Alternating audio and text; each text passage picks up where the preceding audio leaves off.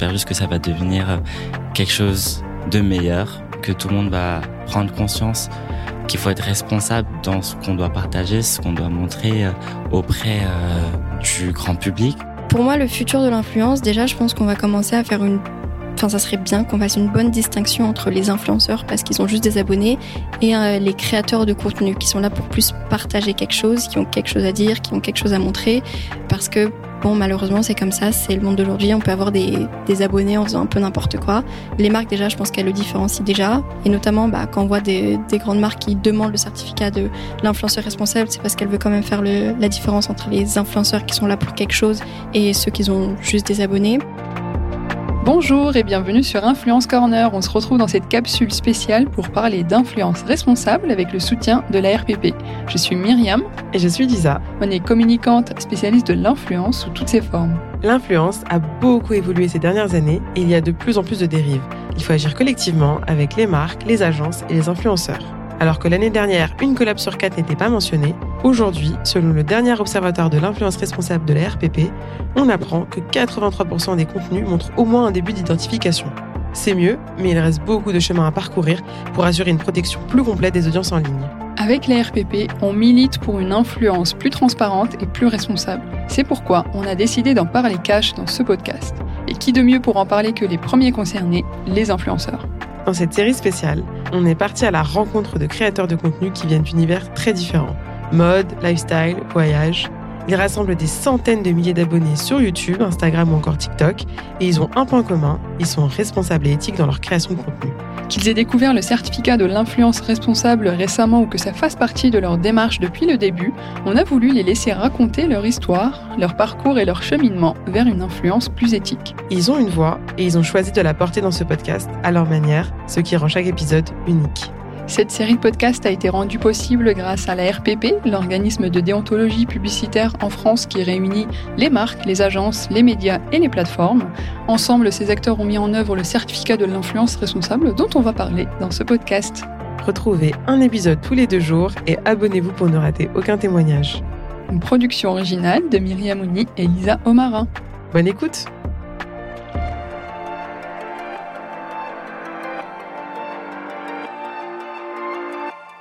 Enchantée tout le monde, moi c'est Naëla, je suis modèle et influenceuse. Je suis sur les réseaux, euh, notamment Instagram, connu sous le nom de Je t'amour. Donc j'ai commencé euh, il y a quelques années et je suis maintenant représentée euh, en influence par Serette Production. Et avec moi, il y a mon cher ami Alex qui est aussi représenté par Serette. Alors enchanté tout le monde, moi c'est Alex Goya sur les réseaux sociaux. J'ai commencé sur YouTube en 2016 plus ou moins avec des vidéos lifestyle, de mode, de danse, etc. Ça fait depuis trois ans que je suis représenté euh, par l'agence Serette Production. Alors mes contenus euh, sur les réseaux sociaux tournent principalement autour de la mode, de la K-pop aussi. J'ai commencé à parler de mode euh, sur YouTube avec des petits hauls sur les friperies. Bah, c'est quelque chose dont personne ne connaissait réellement. Et donc j'ai voulu un peu initier ma communauté aux friperies à la seconde main petit à petit, euh, j'ai commencé euh, à m'intéresser de plus en plus euh, à la mode parce que c'est quelque chose qui me faisait sentir plus fort. Ouais, je suis d'accord. Bah, c'est très fort et ça nous représente tous. La mode, ça fait partie de, de la vie de chacun. Et je pense que pour Alex et moi, c'est d'autant plus, ça fait partie de notre vie car euh, c'est notre travail. Donc, on est influenceur mode. Moi, j'ai commencé euh, tout d'abord en étant modèle. Donc, j'ai été repérée euh, à l'âge de 16-17 ans. Donc, j'ai d'abord commencé en tant que modèle photo. Et puis après, petit à petit, mes réseaux se sont développés quand j'ai commencé à plus poster en parlant de ma vie, en postant ma vie et surtout mes tenues, etc. Et maintenant, ça fait partie de, de notre vie. C'est notre métier à plein temps. Mais du coup, toi, euh, à quel moment justement t'es tombé dans, dans l'influence? Tu t'es dit, bah, ça va être euh, mon métier Pour moi, j'ai l'impression qu'il n'y a pas vraiment eu de transition entre. Il n'y a pas eu un moment dans ma vie où je me suis dit, bah, je vais devenir influenceuse. Je suis un peu tombée dedans, euh, bah, avec le, dans le mannequin, etc. J'ai commencé à poster plus de photos de moi, etc. Et depuis, bah, mes réseaux se sont développés et petit à petit, de manière naturelle et organique je me suis rendu compte un peu que j'avais une communauté et que en partageant euh, plus de ma vie et de, et de moi et de mes tenues, etc., bah, c'est là où euh, je me suis rendu compte que je pouvais être influenceuse, ou du moins que, que je l'étais déjà en fait. Je m'en suis rendu compte quand, quand je l'étais un peu déjà, on va dire. Et toi? Euh, Moi, j'ai commencé Bah, j'ai pas, je, je vais pas dire que j'ai commencé l'influence parce que de base j'ai pas commencé pour être influenceur. Euh, je faisais mes études de graphisme en école de graphisme, de codage, etc. Et quand je rentrais chez moi, je faisais des petites vidéos YouTube parce que je t'avoue que j'avais pas vraiment d'amis. Et quand je voyais les autres influenceurs lifestyle faire des vidéos et avoir plein d'amis, et ben ça m'avait un peu, un petit peu, ouais, ça m'avait incité à faire pareil. Donc je rentrais chez moi, je faisais mes petites vidéos YouTube. Ça a fonctionné absolument pas. Pendant 2-3 ans, j'ai continué à faire des vidéos sans même euh, faire de vues. Au bout d'un moment, bah, j'ai gagné beaucoup en visibilité. Euh, les gens m'ont découvert, ont appris à me connaître, ont appris euh, de moi, de par mes vidéos. À ce moment-là, bah, en fait, j'ai compris qu'il y avait des gens qui me suivaient et des gens qui prêtaient attention à ce que, euh, Ce que, ce tu que je faisais, ce que je partageais. Mm. Vraiment qui, qui, qui... Ouais, enfin, Mm. j'influençais en Oui. fait. Je faisais quelque chose et les gens euh, refaisaient ce que je faisais. Mm. Et je me suis dit, ouais, c'est c'est ouf quand même. Et, euh, et du coup, tu as un exemple de quand tu t'es rendu compte que qu'on s'inspirait un peu de toi et que et que t'inspirais les gens? Alors là, j'ai un, j'ai un petit exemple qui me vient en tête. Je me rappelle qu'un jour, euh, j'avais posté euh, une vidéo où j'avais mis euh, mon pantalon à l'envers. Vraiment, je l'ai retourné, tu un peu à la Margiela, tout ça, mais c'était un jean euh, que j'avais acheté euh, en friperie, quoi. Je l'ai mis à l'envers et il y avait euh, plein de mes abonnés qui ont posté une photo avec leur jean à l'envers. Je me dis, mais déjà, c'est quand même une idée farfelue de le faire, mais en plus que les gens le reprennent, je trouve ça ouf. Et avec la danse, c'est plus ou moins similaire. Euh, J'ai commencé à faire de la danse en 2016 réellement, grâce à un groupe de K-pop euh, Blackpink, parce qu'elles ont commencé en 2016. Donc, euh, elles ont posté des vidéos d'elles de, danse, de leurs clips, et j'ai commencé à reprendre leur chorégraphie. On appelle ça des dance covers, comme des covers de chant. Donc, je me filmais en train de reprendre leur chorégraphie de clip, et je me filmais à les refaire. Beaucoup de gens m'ont soutenu, m'ont dit ah c'est trop cool, tu te mets à la danse, etc. Il y a des gens de ma communauté qui ont voulu danser avec moi. En fait, aujourd'hui même, les gens avec qui je danse, c'est même des abonnés qui sont devenus des, des amis à moi, tu vois. On partage la même, euh, la même passion pour la danse, la même passion pour la K-pop. Et je trouve ça cool parce que du coup, grâce à ces vidéos de danse, j'ai pu me faire bah, plein d'amis, en fait, tu vois. Et c'est comme une grande famille. En fait, j'aime pas employer le mot abonné parce que pour moi, c'est pas des abonnés, c'est comme une famille, tu vois. C'est comme des amis. C'est avec eux que je partage ma vie, c'est avec eux que je rigole, euh, Et qui te soutiennent. qui me soutiennent. Mhm. C'est comme une deuxième famille, tu vois. Ouais. Et toi qui baignes dans l'influence et le mannequinat, est-ce que tu trouves qu'il y a des, euh, des similitudes ou des différences euh, Bah, dans ces deux univers? ces deux milieux qui sont quand même proches. On les, on les regroupe souvent euh, parce que même quand on est influenceur, on fait des shoots, etc. Mais c'est quand même très différent, euh, rien qu'à l'approche du travail qu'on a. Parce qu'en étant, euh, étant mannequin ou même modèle, on travaille pour quelqu'un. Et, euh, c'est-à-dire qu'on est un peu leur petite poupée, quoi. Donc j'arrive sur le set, j'ai rien à dire sur la DA, sur le maquillage, sur les tenues. J'arrive et mon seul métier, c'est de, de poser. Quoi. Et c'est le métier où pour les gens qui, qui défilent, c'est de défiler. Il y a aussi une différence avec le traitement, rien qu'avec les agences. On a moins notre mot à dire. On va dire que euh, quand je suis mannequin, je ressens vraiment le fait que je travaille pour mes clients, c'est à moi toujours de les satisfaire. Mais avec l'influence, euh, nos clients, ils cherchent aussi à, nous rendre heureux parce qu'ils nous contactent pour euh, aussi nos idées créatives, car ils nous ont vu fonctionner et travailler sur les réseaux sociaux et ils savent qu'on sait ce qui va plaire à, notre communauté. Donc avec l'influence, on a quand même beaucoup plus de liberté parce que quand on a une OP et surtout de maintenant plus en plus, on est beaucoup plus euh, libre sur la création, sur la DA, etc. Et je sais que moi, j'adore mon agence de mannequinat, mais j'ai quand même euh, une meilleure relation avec euh, mon agence euh, Serette et mes agents parce que je ressens beaucoup plus cet esprit de famille, cet esprit de on est tous là pour, euh, pour créer de belles choses et il y a plus ce côté euh, ils sont là pour moi et moi aussi je dois je dois les satisfaire etc mais oui dans le mannequinat c'est c'est un milieu qui est quand même très dur. Et c'est pour ça que c'est quand même euh, très différent de l'influence. Est-ce que tu as un exemple euh, de collaboration avec une marque où justement tu as eu cette liberté euh, de, de, de création euh, Ouais, euh, Il y a très peu de temps, j'ai collaboré avec Lancôme, donc qui est une très belle marque, et j'étais très ravie de le faire. Et justement, c'était en deux parties. Donc, on avait d'abord, j'avais d'abord à créer un reels sur Instagram, et pour ça, euh, j'avais quand même euh, carte blanche sur toute la création, et euh, ça m'avait vraiment fait plaisir de pouvoir créer un beau reels pour eux et de m'inspirer de leur histoire et de, m'inspirer aussi de ma propre histoire pour créer un- une jolie vidéo qui, qui nous correspondrait à tous les deux, à moi et aux clients. Et la deuxième partie, c'était donc un shoot qui a été donc organisé par Serette et Lancôme. Et euh, dans ce shoot, euh, j'ai beaucoup aimé parce que on voit vraiment euh, l'évolution du monde de l'influence, de la mode et de la beauté, parce que c'était un shoot avec beaucoup de diversité et qui reflétait beaucoup de facettes de nous, de notre, création et aussi de l'image du parfum idole de Lancôme. Et toi, Alex, tu as une collab qui t'a plus marqué qu'une autre? Bah, Récemment, ouais. Cette année, j'ai collaboré avec Prutix et mon agence de production du groupe Serette pour faire trois documentaires sur euh, la Corée du Sud, donc la K-pop, la K-food et euh, la K-beauty. Incroyable. Euh, ouais, c'était en avril, c'était vraiment une expérience incroyable. le but c'était vraiment de de montrer trois facettes différentes de la Corée du Sud à travers sa culture. Et c'était vraiment incroyable. On est parti jusqu'en Corée du Sud. On a filmé là-bas de, de 8 heures jusqu'à minuit. Enfin, c'était incroyable tous les jours pendant un mois. C'est vraiment un, un voyage qui m'a beaucoup marqué parce qu'il était très intense et que j'en ai appris énormément sur la Corée du Sud alors que j'y étais en 2019, mais je l'ai pas vécu de la même manière, voire mieux, tu vois, parce que euh, bah, tous les jours on courait à gauche, à droite, on mm. mangeait, on goûtait, euh, on rencontrait euh, des influenceurs. Je suis même allé jusqu'à me refaire le nez là-bas, mais c'est quelque chose que je mm. que je voulais faire. Hein. On m'a on m'a absolument pas obligé à faire quoi que ce soit. C'est un truc qui me complexait. J'ai profité de l'occasion pour le faire et pour le filmer et pour le montrer parce que j'ai aucun tabou avec ma communauté et ouais, c'est vraiment un voyage euh, que j'ai adoré faire et surtout que euh, j'ai été libre sur ce que je voulais montrer, sur les idées créatives. Et voilà, quoi. Après, toi, je sais pas si tu as déjà voyagé à l'étranger grâce à, une marque ou pas, mais euh, est-ce que ça te tenterait d'aller en Corée du Sud? Est-ce que c'est un pays qui t'intéresse. Ah ouais, ça m'intéresserait de ouf. Et surtout euh, en ayant vu tout ce que tu as fait là-bas. Déjà, quand j'ai vu que tu avais fait euh, donc, euh, cette mini-série docu sur la Corée, j'ai vu que c'était un, match parfait, quoi. Parce que vraiment, t'en parlais énormément de la Corée, etc. Et on a appris beaucoup de facettes de la Corée. Rien que. C'est vrai que je savais que la chirurgie esthétique, c'était quelque chose qui était vraiment démocratisé là-bas. Et du coup, c'était intéressant de voir toi en tant que.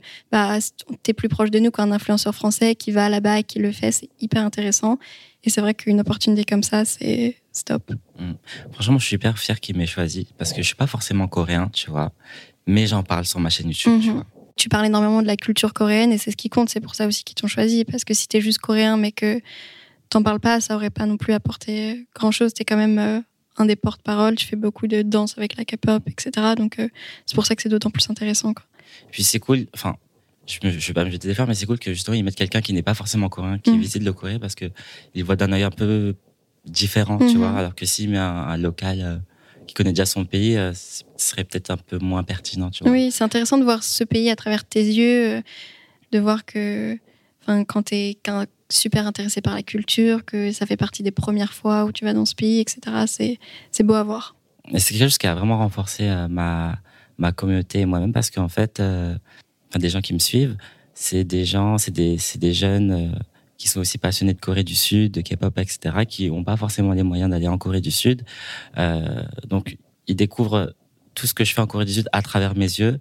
C'est un, un petit peu un, un, voyage que je partage euh, à travers euh, Internet, tu vois.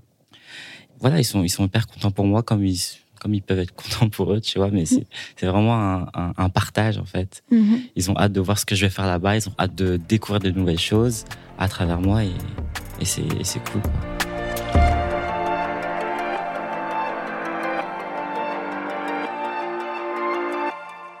Est-ce que tu te sens proche de ta communauté? Comment tu entretiens justement ton lien avec, euh, avec ta communauté? Bah, je me sens quand même assez proche de ma communauté. Et comme tu le disais euh, auparavant, j'ai l'impression que c'est une petite famille et que vraiment ils m'ont vu grandir. Et parfois, euh, même moi, ça me surprend quand je fais, euh, par exemple, une collab pour laquelle je suis vraiment fière, de voir tous les retours où eux aussi ils me disent qu'ils sont fiers de moi. Et c'est vraiment, bon, ça fait toujours plaisir quand quelqu'un te dit qu'il est fier de toi. Mais c'est vrai que c'est dans ces moments-là qu'on se rend compte qu'il y a des personnes qui nous suivent véritablement pour qui on est et pour ce qu'on fait. Et du coup, j'entretiens en, en essayant de partager au max ce que je fais et surtout en étant euh, très reconnaissante pour euh, tout le soutien qu'il m'apporte euh, toujours. Quoi. Moi, je suis tellement reconnaissante des fois que j'ai, j'ai peur de pas assez montrer ma reconnaissance, tu vois. Mm. Genre, parce que c'est, c'est facile de dire merci à travers une story, tu vois. Mais j'aimerais tellement faire plus. Mm.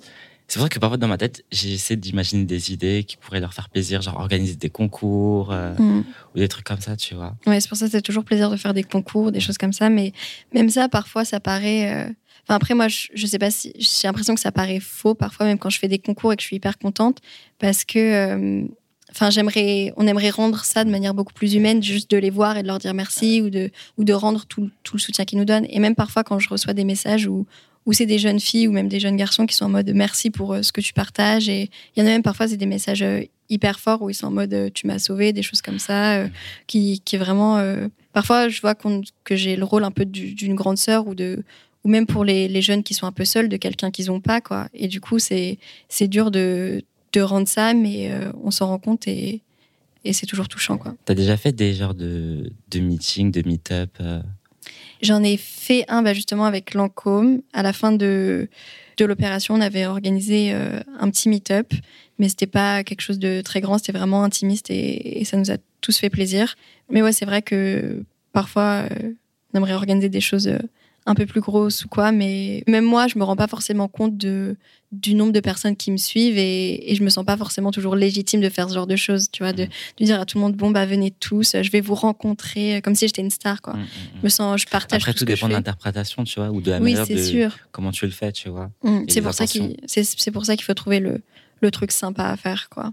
T'as déjà douté sur ta place en tant qu'influenceuse? Oui, surtout que j'ai commencé en tant que modèle et pas directement en, en partageant du contenu, en me disant c'est pour, euh, pour les autres, c'est pour partager, c'est pour être influenceuse. Du coup, euh, même moi, quand j'ai vu que mes abonnés ont commencé à grossir, j'étais pas surprise, mais un peu perplexe. Et parfois, on, perd vite la notion de, de cette quantité-là. Après, on voit ça un peu comme, juste comme des nombres. Quoi. On se dit pas, là, c'est 10 000 personnes en plus. On se dit juste, ah cool, c'est 10 cas en plus. Quoi. Et du coup, euh, même moi, par rapport à ça, je me suis toujours sentie un peu Enfin, je me demande pourquoi ils me suivent moi, quoi.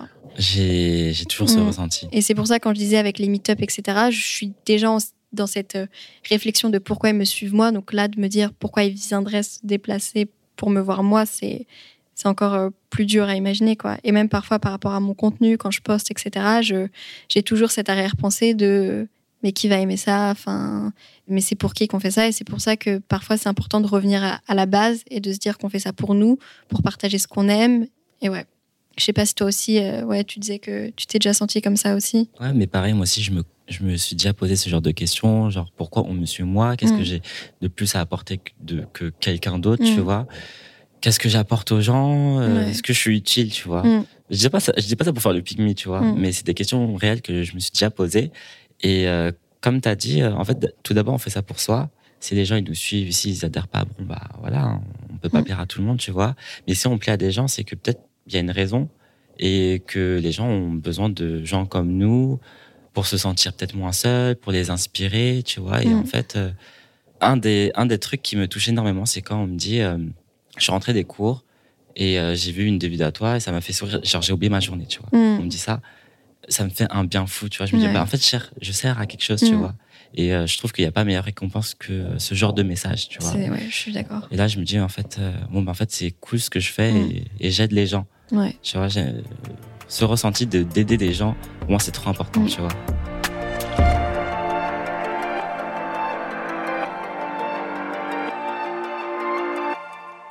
Et du coup, pour toi, c'est un peu une forme de, de responsabilité que tu as envers ta communauté? C'est une forme de responsabilité, oui, parce que euh, du coup, c'est des personnes qui m'accordent leur confiance, tu vois. Et euh, je me dois d'être entre guillemets irréprochable, tu vois, parce que je sais que je vais les influencer et que j'ai cette confiance aussi euh, envers eux. C'est des gens que, que, que j'aime et que je respecte, tu vois. Donc je me dote de donner toujours le bon exemple. Du coup, vu que je sais que j'ai cette responsabilité envers ma communauté, bah, je vais être le plus transparent possible par rapport à mes collaborations, par rapport à ce que je fais. Euh, surtout que finalement, en fait, j'ai rien à cacher parce que c'est pas une honte, tu vois. Mm-hmm. Mais euh, je me dois d'être le plus transparent et le plus sincère avec euh, ma communauté, tu vois.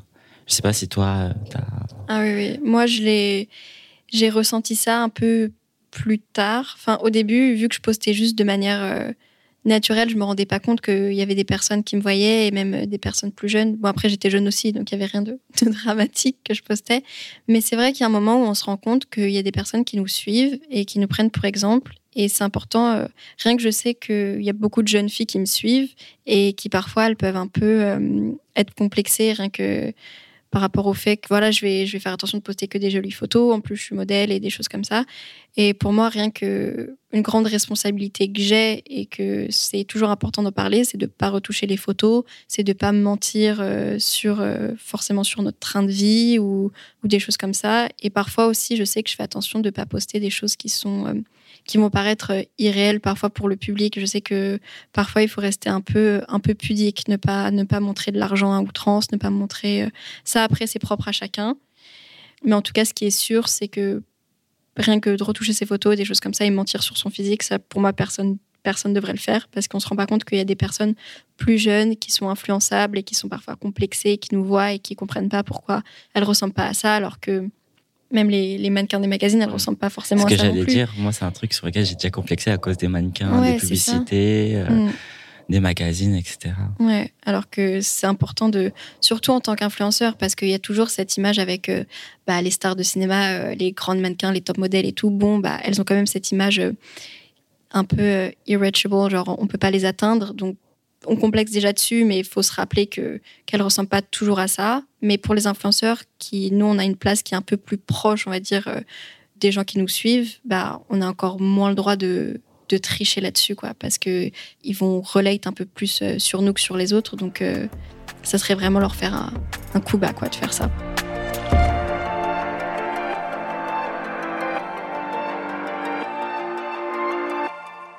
Je sais que pour nous, en tout cas, c'est important d'être euh, des influenceurs responsables. C'est bien notamment que la RPP ait créé euh, donc le certificat de l'influenceur responsable. Je sais que tu l'as passé euh, récemment, moi je l'ai passé il y a quelques temps aussi. Et tu en as pensé quoi du coup? Bah, Pour être honnête avec vous, je savais même pas que ça existait, le certificat de l'influence, tu vois. Donc voilà, je l'ai passé il y a quelques temps.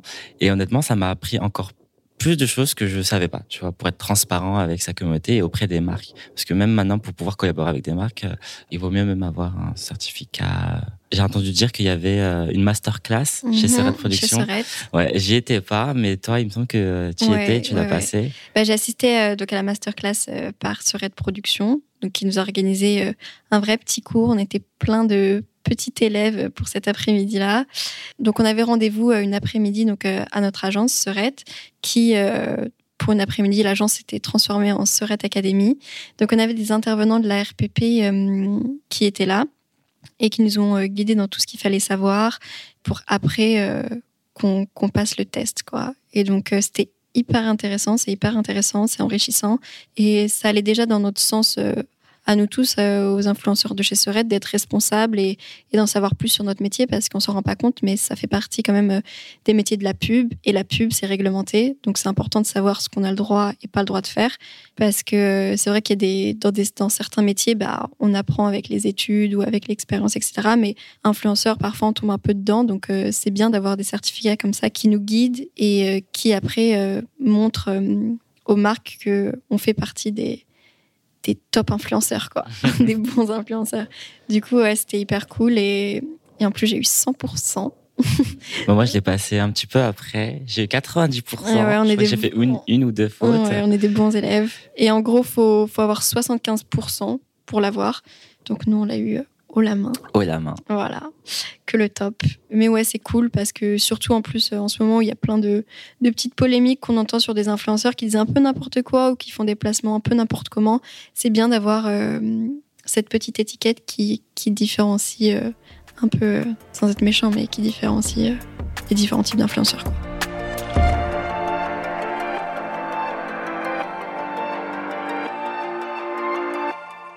Et puis même quand j'ai passé euh, l'examen du certificat, c'était cool de voir, c'était vraiment, euh, c'était une grande classe, une grande académie avec que des personnes différentes et c'était vraiment, euh, on voyait vraiment serette dans les visages de chacun. C'était des personnes plus âgées, plus jeunes, de toutes ethnies différentes, de métiers différents, de genres différents. Et ça fait vraiment plaisir de voir que, bah, dans notre agence, tout le monde a a le droit à la parole, tout le monde euh, est aimé et apprécié pour ce qu'ils font et leurs différences. Et... Ah mais ouais, je suis clairement d'accord. Euh, moi qui est chez Serette depuis euh, bientôt trois ans, tous les talents qui sont chez Serette Production, ça représente réellement la mentalité de Serette, les valeurs qu'ils partagent, l'inclusion, clairement les miennes, c'est clairement les miennes et c'est pour ça que je suis chez Serette depuis aussi longtemps. Je me sens représenté par des personnes qui me comprennent, par des gens qui, qui savent qui on est et qui sont totalement ouverts d'esprit, tu vois, et qui sont OK avec qui on est, quoi. Oui, c'est ça. Et puis, on a vraiment cette approche de la, de la nouvelle génération.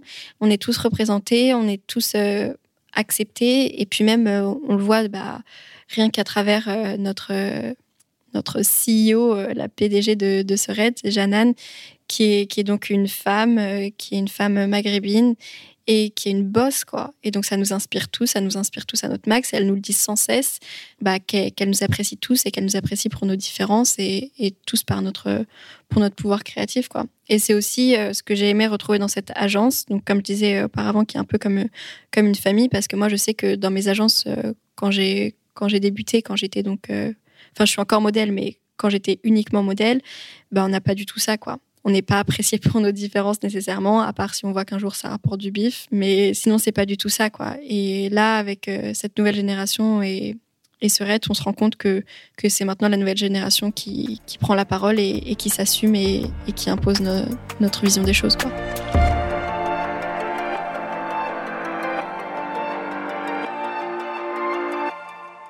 Moi, ça me fait réfléchir sur, euh, sur l'influence. Euh, dans le futur, euh, honnêtement, je ne sais pas ce que ça va devenir. J'espère juste que ça va devenir euh, quelque chose de meilleur, que tout le monde va prendre conscience qu'il faut être responsable dans ce qu'on doit partager, ce qu'on doit montrer euh, auprès du grand public, tu vois, parce qu'on a mhm. tous cette responsabilité.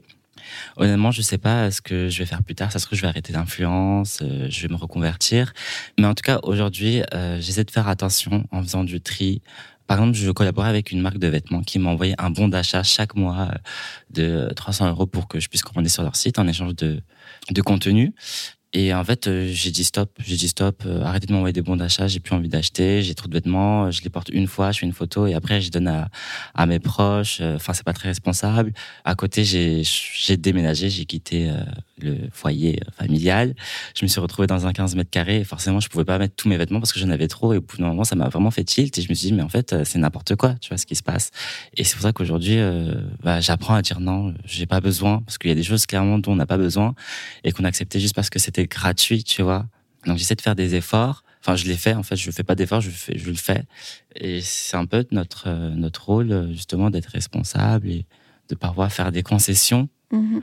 pour être euh, la meilleure personne. Euh, oui, c'est sûr. À suivre, tu vois. Bah, ça rentre, ça rentre pile dans l'air du temps en plus parce que on a beaucoup de jeunes qui nous suivent et d'être des influenceurs responsables, c'est hyper important. On a un métier qui est quand même qui est ancré dans le capitalisme. On est là pour montrer des produits, on est là pour montrer des choses. Pour, euh, enfin, quand on fait des collabs, c'est un peu quand même pour faire acheter.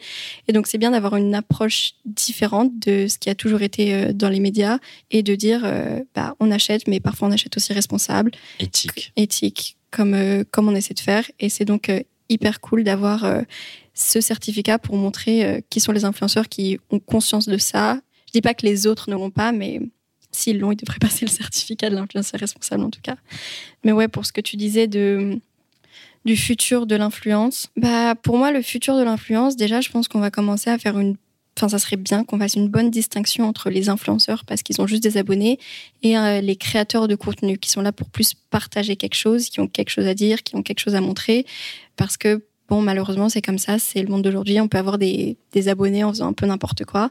Et donc, euh, je pense que les marques, déjà, je pense qu'elles le différencient déjà. Et notamment, bah, quand on voit des, grandes marques qui demandent le certificat de l'influenceur responsable, c'est parce qu'elles veulent quand même faire la différence entre les influenceurs qui sont là pour quelque chose et ceux qui ont juste des abonnés.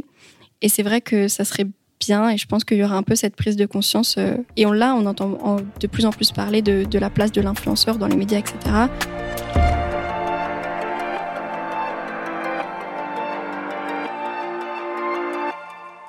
Me fait penser à hum, un terme qui est utilisé par les sociologues euh, Lazarfeld et Karts, qui parle de l'influential. Donc, euh, c'est une théorie qui, date des années 50, qu'ils ont publié dans un livre qui s'appelait, il me semble, La communication à double étage.